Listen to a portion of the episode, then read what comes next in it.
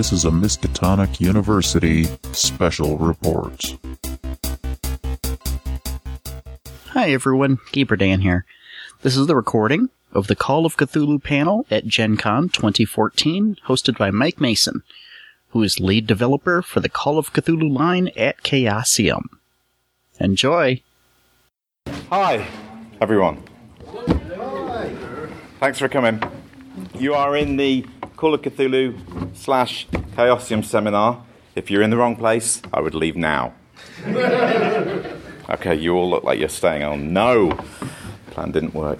Okay, uh, well, thanks for coming, as I say. Um, they have seemed to put us in the room farthest from Gen Con, so thanks for your stamina in getting here and finding your way and navigation skills, making the, uh, making the role.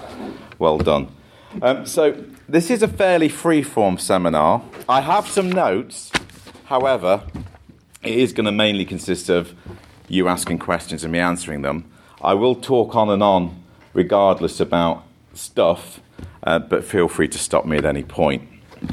Um, I can obviously talk about the new edition of Call of Cthulhu. I can also talk about forthcoming things and things we're working on in terms of the line. I can answer esoteric questions as best of my ability. Um, where would you like me to start? What's the general consensus? New edition? New edition. Okay. The new edition, right. Okay, so. I have no notes on that, it's here. Right, so. The new edition. How many of you are backers for the Call of Cthulhu 7th edition? So, just probably over half of you. Okay. Thank you, backers. Thank you very much. Uh, you helped to make uh, the new edition possible. Um, as you know, uh, if you're a backer, if you're not a backer, you may or may not know, we have a new edition of Call of Cthulhu coming out in the, in the fall this year. Um, it is laid out, it is ready, uh, other than uh, it needs an index. It has, is currently going through a final um, professional proofread by a professional proofreader. Um, we were waiting to sending, send out the proof PDF to backers, and we wanted to wait until the professional proofing had been done so we could input those corrections. But um, it became a conflict between waiting for that to happen and waiting to then input all those corrections, which would take a few weeks to do, or just getting it into your guys' hands and just letting you start to look at it and you would naturally, with so many pairs of eyes, would spot additional errors that, you know, are, my jaded eyes are certainly like long past seeing. I've seen it, read it so many times, the errors are now virtually invisible to my eyes.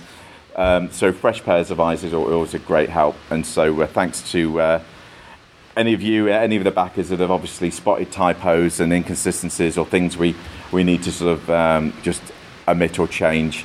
Um, and we will get, uh, when we're back from Gen Con, we'll start inputting those corrections. The professional proofing document will come in at the same time, and we'll input those corrections if there are any additional ones. Um, and we should be in a good place to then have the actual page layout consistent and nailed uh, to allow us to then index and fill in all those page AAs that uh, you'll see throughout the text, uh, of which we can do nothing with until the book is actually immovable in terms of the pages. Um, so we'll start that process when we get back, and our plan is to, um, with the best will in the world, get that all done before the end of August. So in theory, by beginning of September, we have a finished master file to be able to actually send to the printer and start the printing process off, allowing um, us then to, all being well, um, get copies back and begin shipping to backers um, at, towards the end of October. And then um, thereafter into November, uh, after backer orders have been fulfilled and shipped, uh, we would then look to obviously start supplying the trade and getting it into gaming stores and selling it direct from our account. But we, like uh, Orient Express, we're very much committed to ensuring that the products that were backed through Kickstarter go to the backers before they go to anyone else, basically. That's our, um, that's our commitment and intention to do that. Um, the rule book is um, about 150 pages longer than the previous edition of Call of Cthulhu.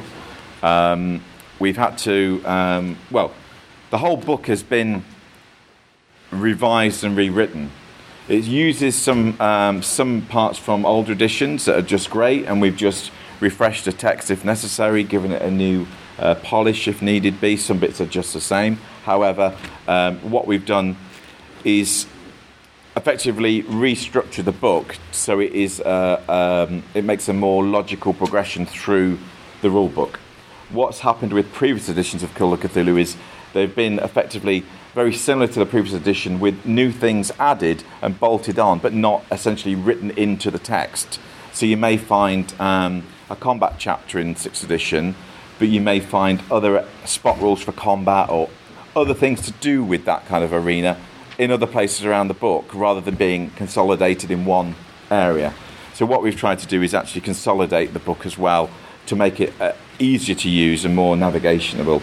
Um, so, it is full colour. It's the first time um, we've done a completely full colour Call of Cthulhu rule book.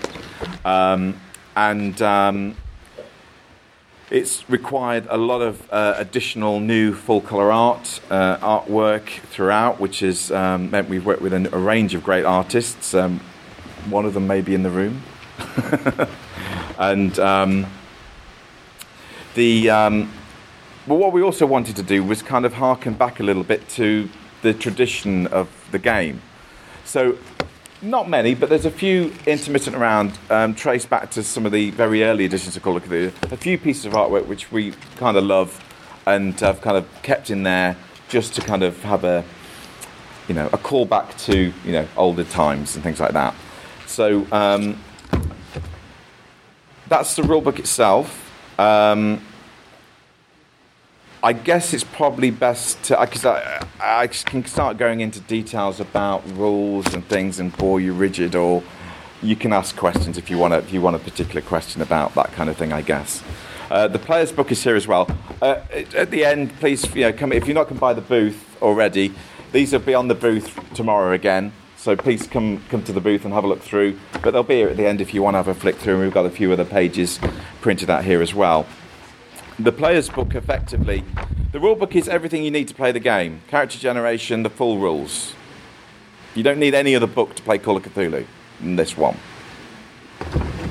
The player's book is for players and therefore has rules around character generation in there. So it repeats the character generation rules that are in here. But because it's a player's book we've added stuff to the player generation. So in here you have a small selection of character occupations to choose from. Classic Lovecraftian ones, librarian, private detective, whatever it may be. In here, you've got over 100, covering all walks of life and, and different things, and also periods. So, predominantly, the books are aimed at the kind of classic 1920s period, but also modern day. So, you have computer programmer and hacker in here as well. Um, so you also have in the player book, you have something that um, is, I guess you call it, exp- I call it experience packages, which are not in the rule book. Uh, they are kind of optional for the keeper to kind of say, yeah, I'd like more experienced investigators, um, or for players to do the same and then get their keeper to agree. But basically, um, they're kind of like bolt on experience packages. So if you've got a character with war experience, you will have some extra skill points because you probably learnt now to fire a rifle or something, or climb a wall, or use a map to navigate, or whatever. Likewise, you may have a criminal background, uh, and um, therefore um, you may be more immune to um, sanity loss from seeing someone beat up or shot or whatever. You may have a medical background and again be immune to sanity loss, but also have additional training in medicine skills. So there's different things like that. One of the ones is uh, a mythos package. So you may have a starting investigator who's got Cthulhu mythos skill. There's no rule to say you have to start Call of Cthulhu without not knowing anything. You can decide, well, we want to actually have a group of guys and girls who actually have a bit of awareness about the mythos from day one. And that's why they're doing this. That's why they are trying to hunt it down and discover things. So that's an option in there as well. And so you may start with some Cthulhu mythos and you may start with actually a lower sanity because of that. Um, so, but they're, they're options, uh, and what we've tried to do is put core rules in there that are kind of standard across the game, and then add in additional options for keepers because the game is like 30 plus years old, and you all play it in your own way. So what we're trying to do is not say you must play it the way I play it, or Paul Fricker plays it, or Charlie Krank plays it. You play it how you play it. What we've done is streamlined some of the rules, polished some rough edges, got rid of some things that were kind of didn't make really any sense nowadays. So why do you, in the middle of a game, need to refer to a chart to see what happens? The resistance table. Why can't you just make a roll? and do it? Why do you need to refer to anything? Keep the game moving. Keep focused on what's important, which is the game and the player experience and you having a good time. So things like that we've just tried to streamline. But we've bolted in at the end of uh, the rules chapters just a series of optional rules. And they are literally that. You can ignore them, you can use bits of them, you can use all of them however you want. And they're there for you to use as you will. So optional rules include things like um, spending luck to adjust uh, skill rolls. Um, we found that it's literally 50 50. 50% of people love using spending luck to alter rolls in their games. They find that it actually helps to drive the story forward. It helps players um, have a little ownership over the rolls in terms of actually, I really want to make this roll, so I'm prepared to actually, you know, take my luck down and spend some luck points to make this roll because it's important to my character or point for the game. There's a natural consequence is their luck is lowered. So when they come to make a luck roll later, there's a greater chance that they may fail it. So there's always a consequence with Call of Cthulhu in what we've tried to do in terms of the rules. Um, but 50% of people hate that rule and don't want to ever use it. Great, don't ever use it. That's why it's an optional rule. Um, and so throughout, there are optional rules, um, and it's like a toolkit. You build the game based on the style that you want to do. If you want a more pulpy kind of game, then probably using the luck points is a really good idea because it allows the characters to do a little bit more than just down to the fate of a roll. However, um, my, as I say with all new rules and whatever game system you try, give it a try.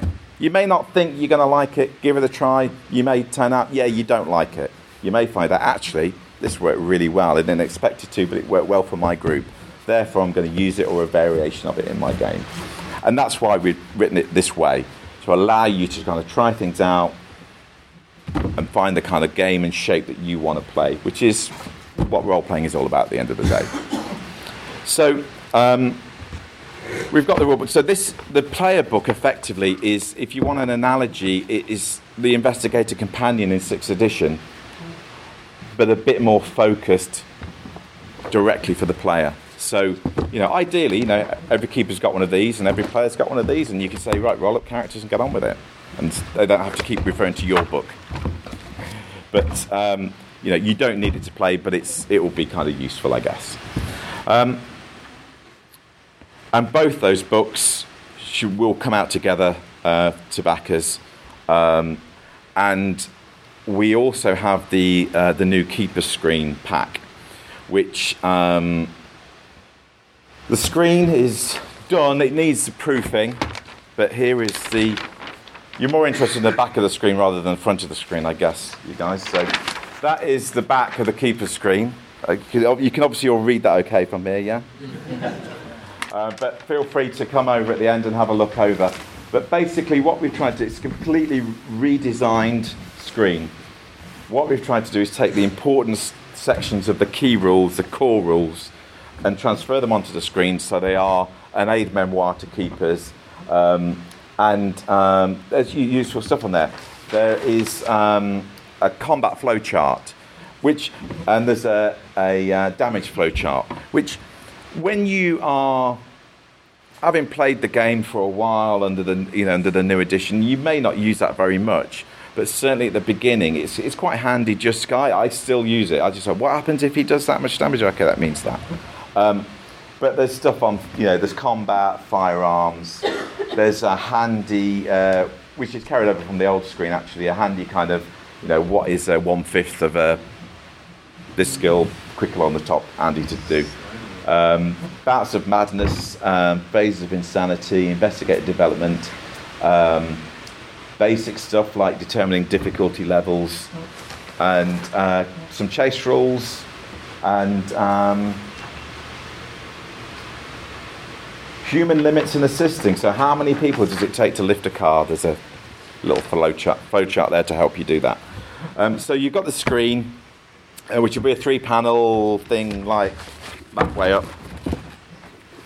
And um, alongside the screen will be um, a book lit, which will have two scenarios in. One of them is Blackwater Creek uh, by Scott Dorward, which is a uh, 1920s era um, scenario uh, where you can actually come into the scenario in two ways. You can either come in as a group of um, people from the Miskatonic University, or you can play a slightly a variant option in terms of entering the game where you actually come in as actually a, a group of, well, gangster underlings sent out to find out what's happening with a certain distillery. Uh, the other scenario, there'll be two scenarios, which is a, a change for us. Uh, there'll be another scenario called Missed Dues, which is one I wrote, which is uh, again a 1920s scenario. Uh, and again, there's a bit of a theme here. You, the player characters, kind of come from criminal backgrounds in that as well. You don't have to do it that way, but it kind of works well for the scenario. Um, and along with the screen, certainly for backers, will be um, some full colour maps, some newly newly done maps of uh, Lovecraft Country, um, Arkham Town itself, a newly done map for that, and also um, a world map um, with um, mythos sites and whatnot on there as well. Um, and that will form the, the kind of base core um, Keeper's screen pack. So they're the kind of, if you want to say, core products for the new edition. Uh, and then we obviously have a few other um, a few other books that are coming out following on uh, that were part of the stretch goals for the seventh edition Kickstarter. Um, so we've got um, things like um, Nameless Horrors, which is a um, an anthology of six scenarios, uh, which um, cover uh, two Gaslight, two 1920s, and two modern day, and they're they're written by Paul Fricker Scott Dorward, and Matt Sanderson. Um, and each of those is a um, a scenario focusing on a well an unnamed horror. They're not monsters you find in the back of Call of Cthulhu rulebook. They're new, unique things. Um, so if you are, if you do have an experienced group of uh, Call of Cthulhu players who are who can spot a deep one at 10 yards, um, it's the kind of scenario that will they will not know what these things are. Um, and um, and if you're new to it, well, you don't know anything anyway, so it's cool. So um, so they're, they're pretty cool. Um, so that'll be coming out. Uh, that's again um, in final kind of proofing at the moment. It's laid out. We've got artwork in and it's all done. So it's just in final proofing with the authors, and uh, so that's on on good track in terms of timescales as well. the um, the other key book that came out as a stretch goal for Cthulhu Seven was um, Pulp Cthulhu, which um, has been over ten years in the making. If anyone remembers, um, it's been a book that's been in development hell, I think they would call it. Um, for various reasons. Um, uh, and um, but one of you know one of the things we wanted to do was actually finally get this book done and out because we knew there was a, a lot of people out there that were have been waiting ten years for this book, so it'd be nice to do it. So um, I gathered in all the material from ten years, and I was told there was mountains of material. It was, gonna, it was far too much, and it needed, you know, obviously needed a lot of reworking and cutting and getting down to the core of, you know, a good book. So I got all the files in and expected, oh, I'm gonna, have, this is going to be a real nightmare, and and um, found there was about six files, in fact, and not a great deal there. There was some great stuff that was there was some virtually finished chapters which were really good, and then there was a lot missing or lost, and um, so I just said, okay, fair enough. I'll take what I can use, and everything else we'll just start from scratch. which is what I did. So um, the cult, uh, cult, the pulp, um, the pulp book basically is very much about creating an investigator that can survive Masks of Nyarlathotep. Basically, um, it's about creating tougher, slightly more action-orientated player characters. Very much in the in the traditional pulp vein of the pulp magazines of the 1930s into the 40s, and in fact, the default setting if there is one, is the 1930s for Pulp Cthulhu. There's no reason why you can't do it in any other period, but that's the kind of thought we thought it, it would be nice to kind of, you know, there's a lot of 1920s stuff, especially in the player's book. Um, it would be kind of nice to just continue that and have a, you know, a chapter on the 1930s and what was going on, the, the political background, the the Okies and everything else going on in the 1930s, and um, providing you know a continuation. So even if you don't use Pulp Cthulhu rules, but you want to kind of run stuff in the 1930s, there'll be kind of useful stuff in there as well. But effectively, Pulp Cthulhu um, investigators aren't called investigators, they're called heroes because it's pulp. And you're heroic in pulp, or you're a villain. Pretty much black and white in that sense. Um, so, they have double hit points. Um, they can use spending luck is a core rule in Pulp Cthulhu um, because um, pulp characters are masters of their world. They they always do stuff, and there's stuff happening to them, and so they need to respond and react. But it allows um, luck as, a, as a, a, kind of resource in Pulp Cthulhu is used in a, new, in, in a number of different ways. You can use it to affect rolls, as in spend five luck points to um, deduct five points from a roll, so you pass the roll. Um, but you can also do things like you can avoid certain death if you have enough luck points. So if you have 30 or more luck points and you are going to die, you can burn them all and end up on zero luck and survive certain death. But having 30 luck points is not as easy as it sounds in Pulp Cthulhu because um, there are other things you may want to spend your luck points on. Avoiding your weapon jam or malfunction. Um, reducing the sanity loss of a monster. Because certain pulp heroes can stand up to things a little bit more rigidly than, than standard Call of Cthulhu characters. So you can actually um, spend luck points. If you take 10 sanity loss, you can spend double whatever the sanity loss is in luck points to reduce the sanity loss. So you can spend 20 luck points to reduce 10 sanity. Um, and this all sounds easy, and yeah, we can do this, and it's no problem. But actually, when you're in the middle of a game and you and um, you think, "Oh no, do I, do I spend that point now or not?" and it's it becomes a real kind of drama in itself. Um, and um, the play testing that we've done has, has been has just shown that people have, uh, have you know use luck points initially and then regret it. So it kind of there's a natural kind of inbuilt mechanism to kind of say, well, are you sure you want to do that? You can, but you know, so people can find themselves getting into very tricky situations, which is kind of what Call of Cthulhu is all about at the end of the day. The other thing it also introduces is kind of, I guess, a um, progression or a development from some of the what were called um, traits in Gaslight, in the last edition of Gaslight, where there are a number of traits. They're not the same, um, but what we have in Pulp Cthulhu is a number of pulp talents, which um, just allow you to kind of tweak your character a little bit, but have some possible game effect. It may be that you are a, a good talker. So actually, there's a there's a benefit to when you make charm rolls. It may be that you're pretty resistant to damage, so you may not take quite as much damage from certain things. It may be that you do more damage, and they cover across the spectrum from kind of combat skills to dexterity skills to kind of mental and uh, learning skills and just general kind of things you may do in the game. And you don't get many of them. The key, you know, we kind of you can vary the level of pulpiness of the game, and we give some advice on that in the book. You know, you may you could run pulp without any without using the pulp talents at all, and using some of the stuff, it'd still be kind of pulpy. You can use the pulp talents as we say, which is normally about one or two per character, and that's about right. You can go if you want to go real hardcore pulpy.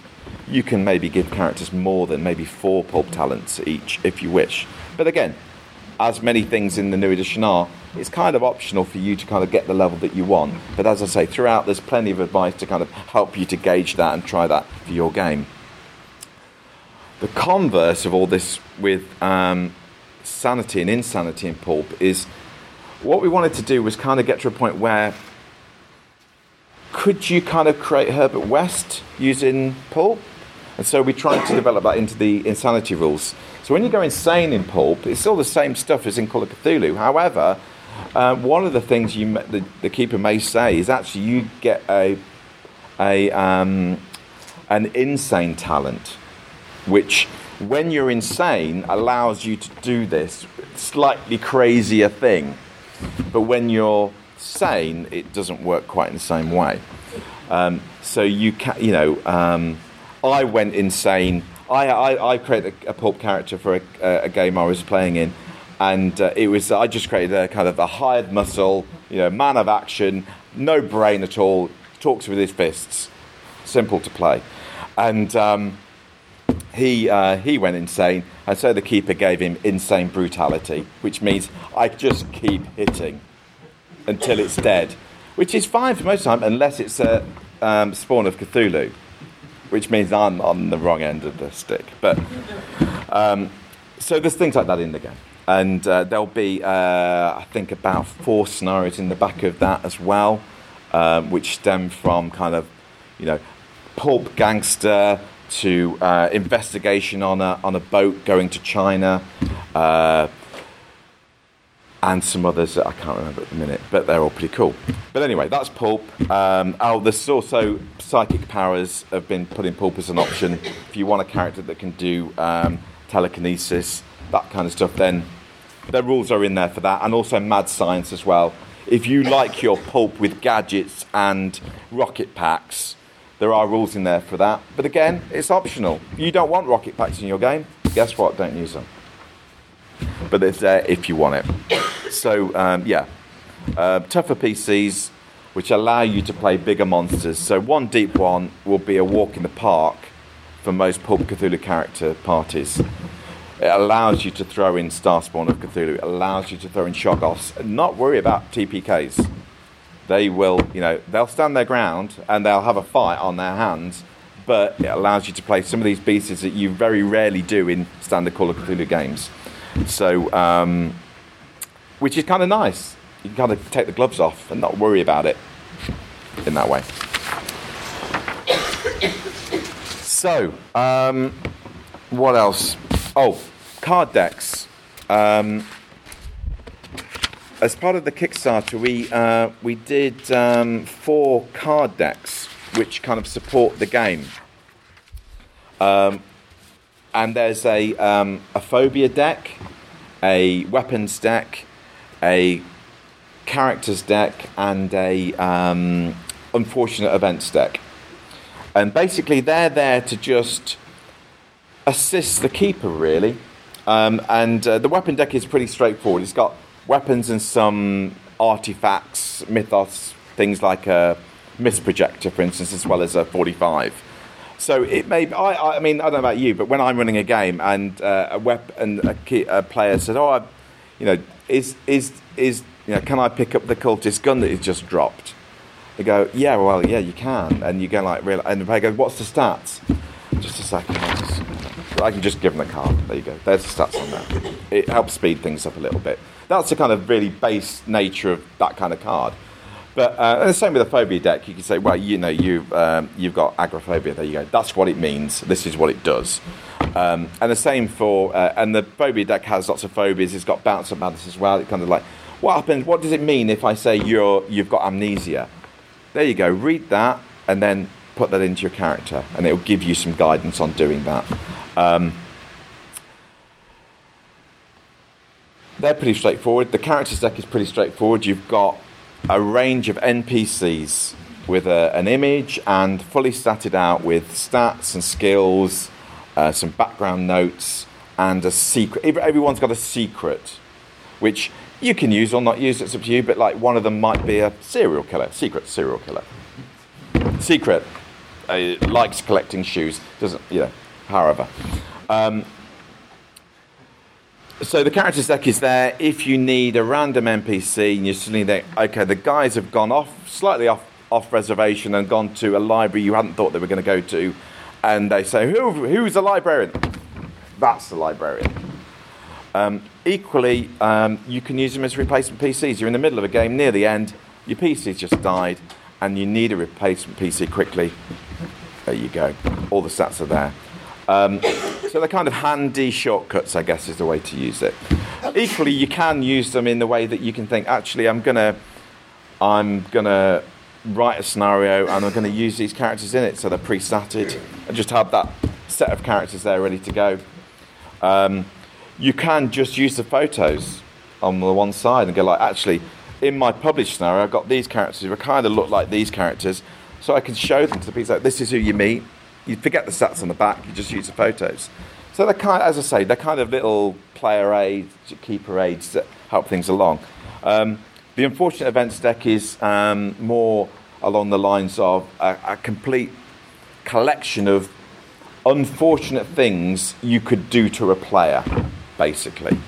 So um, they could be, you could use them as a result of failing a pushed roll you could use them just to mess with people's heads, or when you feel like it, or when you when the player knows they've just gone and done something stupid, and you go like, "I've got the perfect one for you." So you may not use them randomly. You might kind of pre-select them, but there's ones like um, the classic situation that the players, you know, the players have got all the information they've collected. Um, on the investigation, and and they've said, "Oh, we'll put it in. We will put it in Mac's briefcase." Great, okay. And then they've gone off and been distracted, and you know the briefcase has been left unattended, and they've forgotten all about it. And normally you'd just yeah, maybe let it ride. But you could play the card that they, that, and say, well, this is what happens, and um, they open the briefcase, and all their stuff has gone, and inside's a severed hand or something like that. Know? And uh, so there's, there's lots of stuff, and, and they're, they're kind of. Um, I tried to write them that they were fairly generic, that you could use them in multiple ways. Uh, but they're kind of also there for inspiration as well to help you think about how that something like that would be cool to do happen now in my game. So they're kind of little shortcuts and um, use them as you will, I guess. Um, so that's a kind of rushed overview of the kind of new edition, some of the stuff coming out for it. The one, th- oh, the one book I should have mentioned is the field guide. Um, we as a stretch goal, we're gonna we're redoing the old um, Sandy Petersen Field Guide to Cthulhu Monsters and Dreamlands Monsters. The main difference is we're going to combine them into one book, so it'll be the Petersen Guide to Cthulhuid Monsters of well, Monsters of Cthulhu in the I can't remember the title, something like that. They'll be in one book, and we're um, what we're doing is uh, I've written it, I've basically revised the original, um, so it's pretty much the same text as, as what Sandy originally wrote uh, with just a, a, little polish here and there or a little bit of additional information where it was needed. But most of 90% is um, really, well, 99% is pretty much Sandy's original text.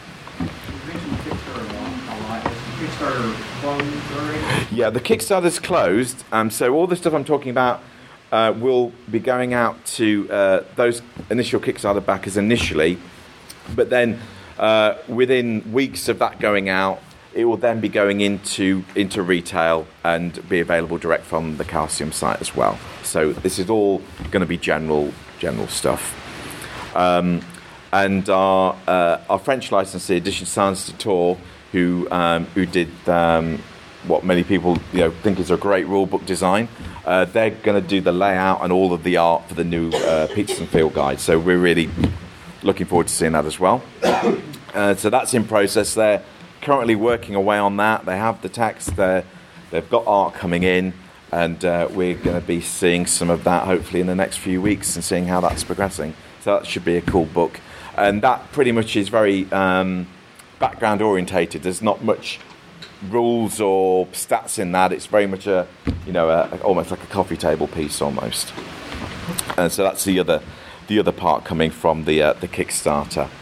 Um, then um,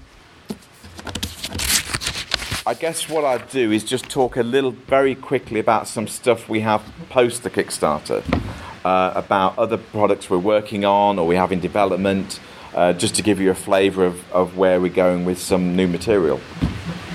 I mentioned in the uh, MU podcast uh, earlier this afternoon that we have uh, a new edition of um, Cthulhu Dark Ages in process at the moment. We've got a uh, the whole book has been rewritten by Chad Bowser. Uh, it builds on the original edition, but also expands greatly on it as well. With uh, and that will be a supplement. It won't be a standalone rule book.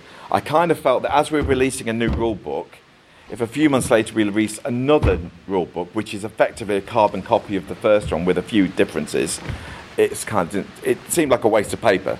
So I'd rather fill fill up the Dark Ages book as a supplement and give you the core rules for that, that are specific to the Dark Ages and say, well, if you want to know how to do a combat, well, just refer to your colourful rule book. If you want to know how to do mounted combat, then here it's in here. So that allowed us a lot more space to actually fill out on background and setting and um, uh, the monster section and life in the Dark Ages. So there's chapters. There's a chapter for actually for players on what's it like to live in the Dark Ages. Short answer: awful. Um, and then there's a keeper chapter on stuff going on, and then there's a mythos chapter for overlaying what could be happening in terms of mythos stuff going on in the Dark Ages too. So that's that's kind of in development. That's that's written. It's in the middle of. Uh, it's been edited. It's in the process of being proved, and artwork will start to be commissioned in the next few weeks. And so we're hoping to see that kind of coming out sometime early-ish next year.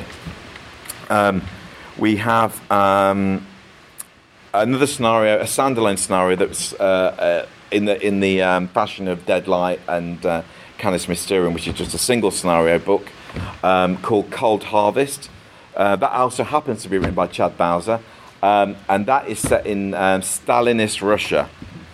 And uh, you play a team of NKVD agents who are sent to a remote um, farm collective to ascertain. Well, there's a couple of things you can get. One, ascertain why production is dropping low, but there's also an optional uh, intro into it where you're actually going to arrest someone who's been, you know, a dissident, and um, and various shenanigans, as you can imagine, ensue from there.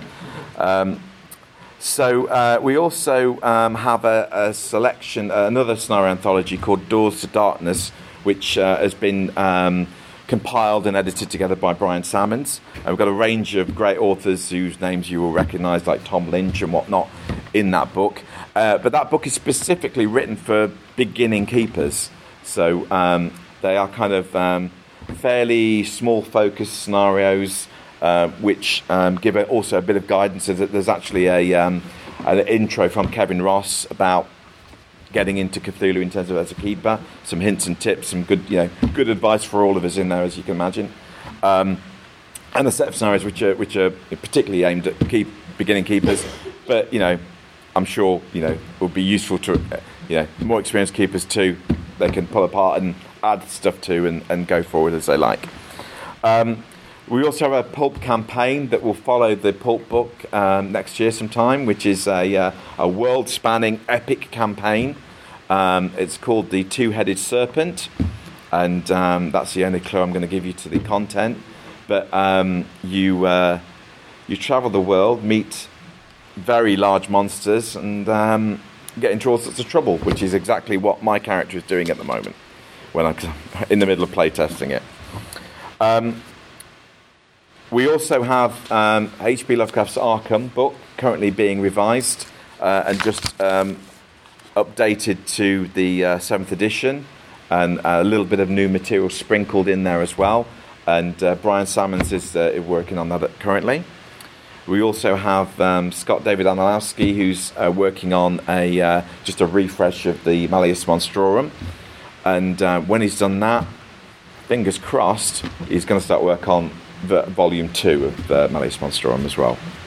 But that quite a big project, so may take a little while to get done. Um, and um, the other thing I'll say is um, one of the complaints we get or the requests we get is um, there's quite a lot of love for Gaslight. How many how many people like Gaslight here? Give me a rough idea. At least half would be Okay, cool. Okay, and so there's always been, well, why don't you do more Gaslight? I love Gaslight, so yeah, let's do more Gaslight. So um, I'm really pleased to say that uh, Mark Morrison and Penelope Love have, um, I kind of twisted their arm a bit a few months back and said, mm, now you've finished Orient Express, you've got nothing else to do. Um, you're probably a bit bored. Why, you know, uh, fancy doing another one? Um, and uh, when I mentioned the magic words gaslight, they kind of went, all right then. So um, they, uh, well, Penelope has uh, plotted out a campaign, a loose structure, and um, and which is really nice. And uh, and uh, they've now approached, started to approach some uh, contributing authors to help them write different parts. And uh, Oscar Rios is one who said yeah. Alan Bligh, who wrote Deadlight, has said yes, and uh, some others um, who, uh, yeah, you'll recognise their names. And um, so that's obviously only just starting. So it's going to be some time before that comes out. But um, I think it's important that you know we give um, each of the lines uh, some love. Basically, you know, 1920s and a bit of modern day is getting it. Um, Dark Ages is definitely getting it. Uh, Gaslight is getting it, which leaves Invictus. And um, obviously, I've had a chat with Mr. Bowser about Invictus, and uh, he seemed pretty keen that you know maybe we could um, take a relook at Invictus as well down the line in due course, leaving us Dreamlands, which nothing's been done on yet, but we'll get to that in time. That's stuff that's going on at the moment. There are some other things that are really top secret, and I couldn't possibly tell you, that involve two completely new settings um, that haven't been done. Well, bits of them been done in odd scenarios here and there, uh, but um, there's never been full on source books for those settings. So they're, they're in development too at the moment as well. Um, so that's me. um, I'm just going to open you guys to questions and say, what, what else can I tell you? How can I help you? Just are in the final stages of wrapping up two large Kickstarter programs. Are there any thoughts of doing any more in the future? Um, we never say never, um, but our focus at the moment is getting those finished and getting our the products to the backers who help to make them very successful. Um, we've got a couple of ideas of things that could potentially be Kickstarter. What we don't want to do is every book through Kickstarter because we don't need to. And uh, what we want to do is special things through Kickstarter that, that one, we're not quite sure whether the audience is really there for it, or actually um, doing it through Kickstarter was actually allows to do a, a much better, maybe larger or more plusher version than we would normally do. Um, so there's a couple of things we have in mind, but we're not going to go in near them until um, seventh edition and Orient Express have shipped and, and, out and done out the door. Um, we've had a breather, and the other kind of stipulation I'm kind of trying to ensure is that we don't go to Kickstarter until we have the product pretty much certainly written, and uh, certainly we have some artwork for that. We're not we're not going to Kickstarter too early in the process. You know, I think um, it's important we try and speed up our delivery time. I think going forwards is what I'm trying to aim for. Um, yeah. Um, with there's so much fifth or sixth edition and back content, and the seventh edition rules aren't too far, but they, there are they, there there are some pretty critical differences. And is there any sort of um, like conversion guide? Yeah, yeah. I mean, there's there are some yeah there are some rules tweaks. There are some new things in there, and uh, yeah. But effectively, seventh edition is completely backwards compatible. Um, I was explaining to a guy on the stand uh, yesterday talking about stat lines. Um, in terms of characteristics, in seventh edition, we just we have just changed them all to percentages. So you've just taken a three to eighteen number and times five and made it into percentage. So make a strength roll, just roll your strength. Um, but obviously, older editions don't have that written like that, and you could have to, you know, maybe you want to go through and times five all the stats and write them in. But like I said to the guy in the stand, how many times do you have an NPC make a characteristic roll? Hardly ever. So I wouldn't ever bother doing that.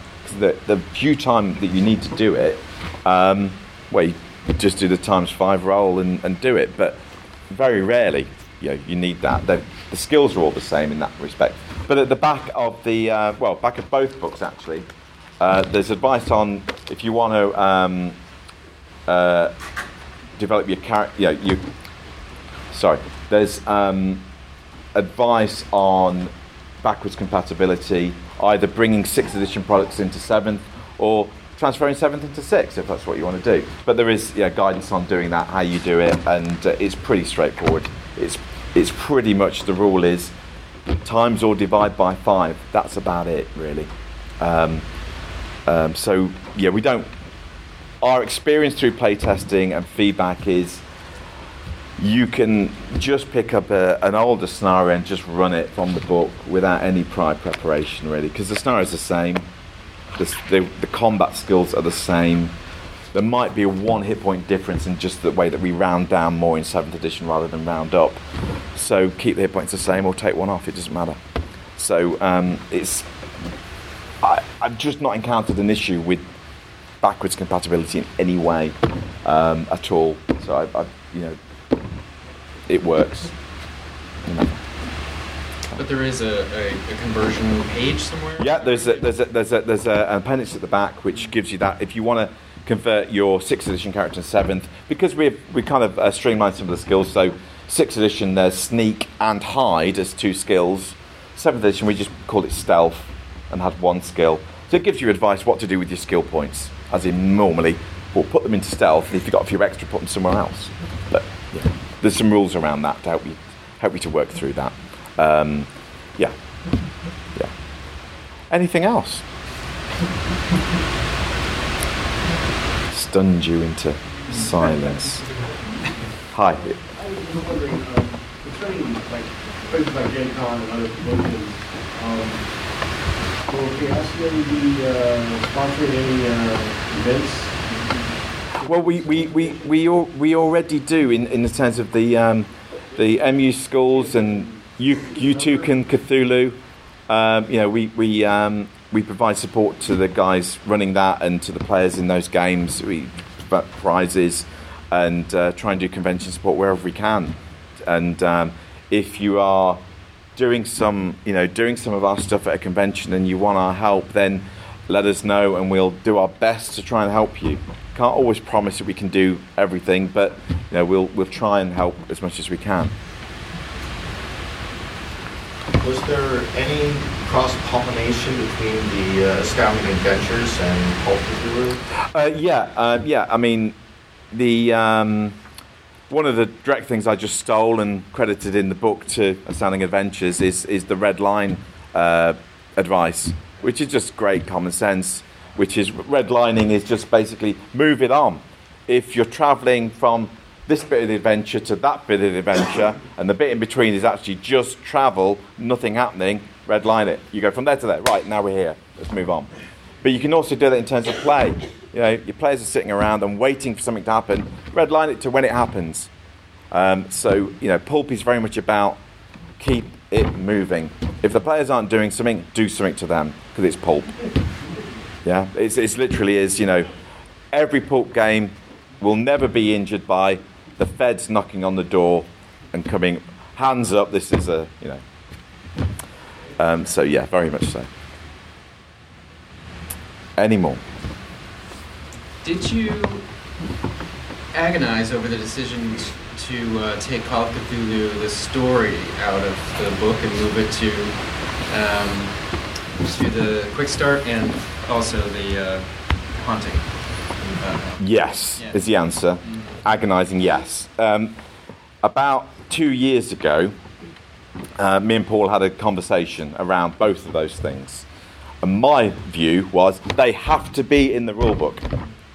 And Paul was a little bit more kind of, well, you know, uh, they've been in there a long while. Maybe you could make a bit of room for. You know, no, no, they have to be in the rule book. And of course, you come to regret your words sometimes, and and um, you realise actually, um, this book is now 450 pages larger than what it used to be because of all the additional artwork and stuff in there, and you know. And um, and you kind of think, well, it's going to be 500 pages if we keep the haunting in and the thing, and you have to face the economies of book production, what the actual retail cost will be. That's you know a reasonable retail cost for a role-playing book, and um, and you have to kind of make the call. And I had to make the call, and it was that whilst I would love the Call of Cthulhu story to be in this book, it's not. And so I thought, well, what's the best place for it? Well, if you're new to role playing or new to Call of Cthulhu, you're probably going to pick up the Quick Start first because it's free on the website. Um, wouldn't that be a really good place if you don't know any Lovecraft to have the Call of Cthulhu story? And it kind of made sense actually. That would be better to have it in there.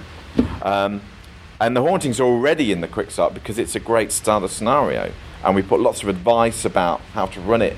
You know, when we did a refresh of it, and so it kind of just made sense. Um, and it allowed us to put, you know, to have new scenarios in the book. So it kind of like existing, you know, existing fans and players get lots of new cool stuff in the rule book, and they're not having to go through stuff they've already got six copies of already. You know, so it kind of, in the end, I kind of went, yeah, okay, Paul, you were right. Uh, sort of, this is a question and request, but Beyond the Mountains of Madness, has that ever been on your hit list to reword, rewrite, republish? Would you like it to be? Yes. How many of you would like a new edition of Beyond the Mountains of Madness? I can't see any hands, so no, we don't need to do that, yeah? it's a big book, guys. There's a lot of work. Um, yeah, I mean, it's something. Uh, yeah, we know there's uh, a lot of love for Mountains of Madness as a campaign, um, and uh, it's definitely on our hit list to do at some point.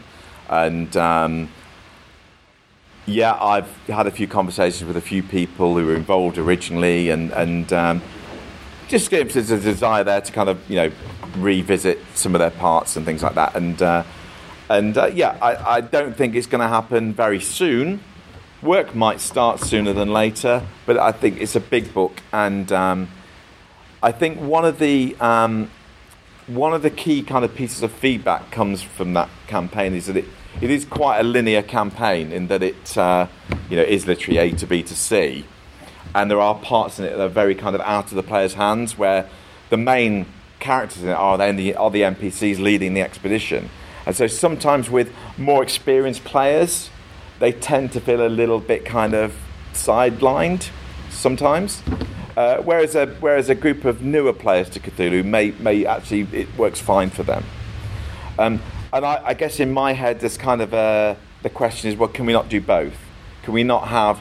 Yeah, it's it's a, it works for a kind of a, a, a less experienced group of people, um, but equally, why can't we have some advice alongside that says actually, why can't the PCs be Starkweather and more?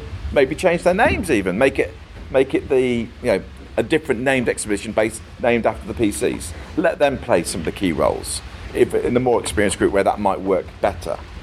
So The most difficult part of that is obtaining it right now. It's been nice that you now offer it in PDF, but have you ever looked at even like the print on the?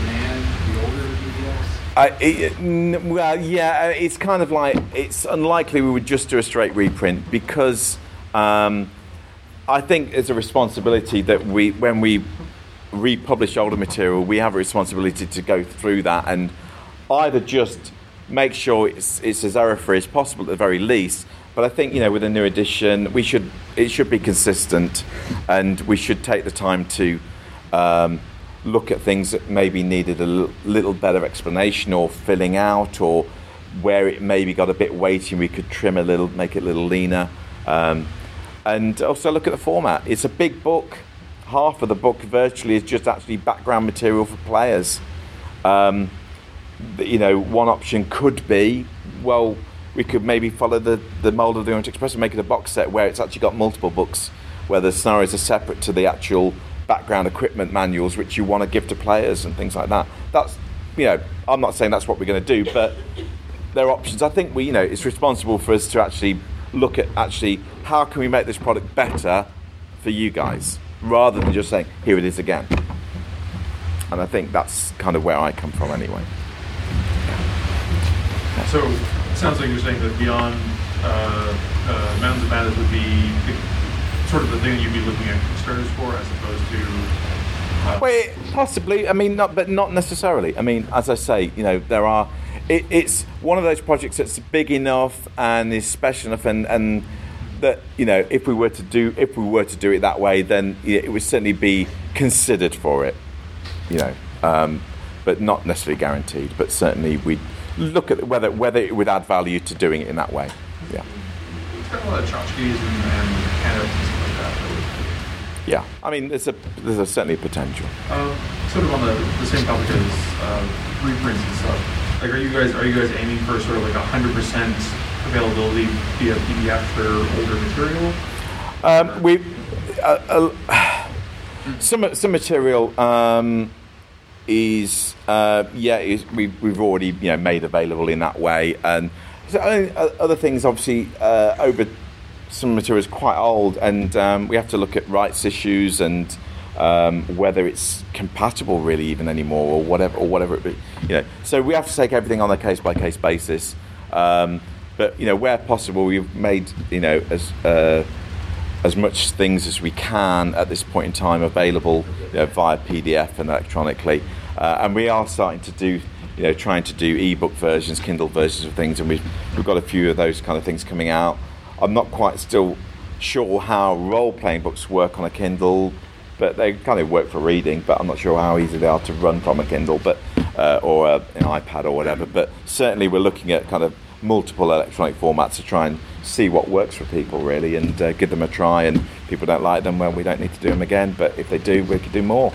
And um, so it, they're all possibilities you know. Anyone else nearly on time that's grand okay cool well I'll shut up because I've been talking far too long and hopefully I've answered uh, your key questions. And if I've not, please come by the booth 501. I'm here all week. And um, come and talk to me if you want to ask anything particular, any particularly difficult questions, I'll try and answer. And, um, and obviously, come along, have a look through the books if you've not yet. If you're not a back end, you've not seen the proofs, um, come along, have a look through, see what you think. Um, now, come and look at the keeper screen if you want to have a look at it. And um, also, while you come over, ah, this is a real quandary. Okay, who's a backer of the Orient Express? Okay, for you people, can you come up to the table first, please? Like now, I'm going to show you something that, as backers, I think you need to see first. And my apologies to the other backers who aren't in the room, and we'll get a picture of this up to you guys as soon as possible. But I will give you a caveat these aren't the finished version. That these are the Orient Express dice that people have been asking about for some time. We finally have a set.